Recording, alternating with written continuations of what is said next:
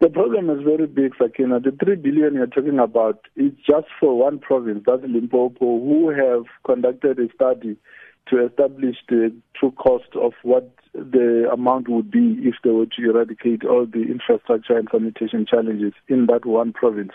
If we were to add that to uh, Eastern Cape and uh, maybe KwaZulu Natal, the money will go well over 10 billion rand, and just for perhaps three provinces. So right now, provinces are all going to to do the same so that we can have a total figure of the money that would be required for the whole country.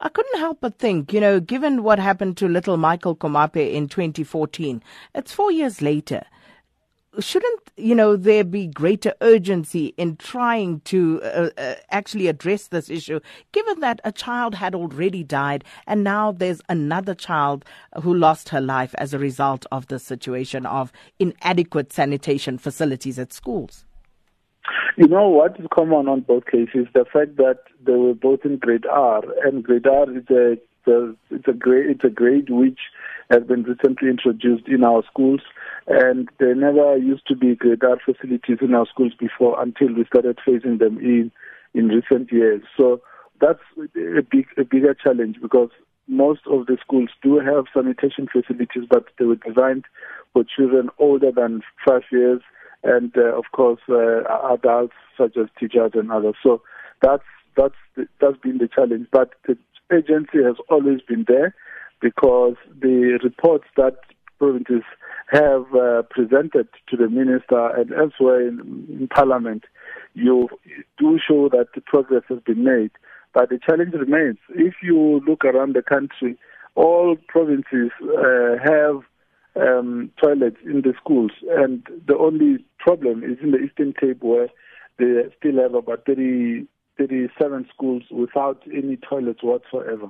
So that's where most of the challenges are, and even the number of schools using pit latrines is, is in the Eastern Cape, but all other provinces have indeed made progress. So what we need to do now is basically to focus on maintenance and uh, converting those that exist to be age appropriate for those younger kids in those schools where there's grade R.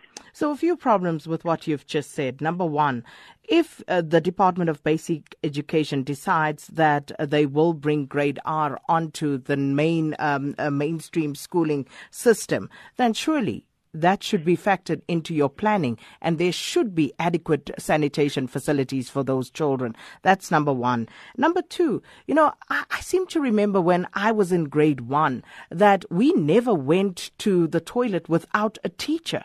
So how is it that a grade R child gets to go uh, to the toilet alone, unsupervised, especially in a situation like this where it, it, it is infinitely more dangerous for a child to use a pit latrine?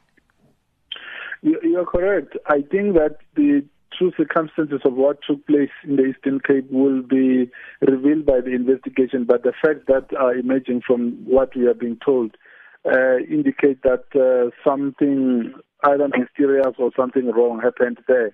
The guidelines that are there in schools uh, are that uh, teachers need to accompany these kids, especially those that are in grade R. So that's a standard practice that should happen everywhere. But as for whether we introduce the grade without uh, budgeting for this, you know, there's something that we also picked up that uh, budgeting for school uh, infrastructure from provinces is not uh, is not as, as as high as it should be. Uh, we found that there's three provinces that are budgeting for school infrastructure, and of of those three, uh, none are budgets above 30%, and it's not a choice. It's because of the uh, strain that is there on resources that are available. That even now, as we decided yesterday to reprioritize budgets to redirect the funding towards uh, sanitation, it means some of the programs that we are running would need to be compromised as we refocus our attention to providing proper and decent uh, toilet facilities in our schools. Mr. Elijah Mhlanga, uh, we'll have to leave it there, uh, spokesperson for the Department of uh, Basic Education.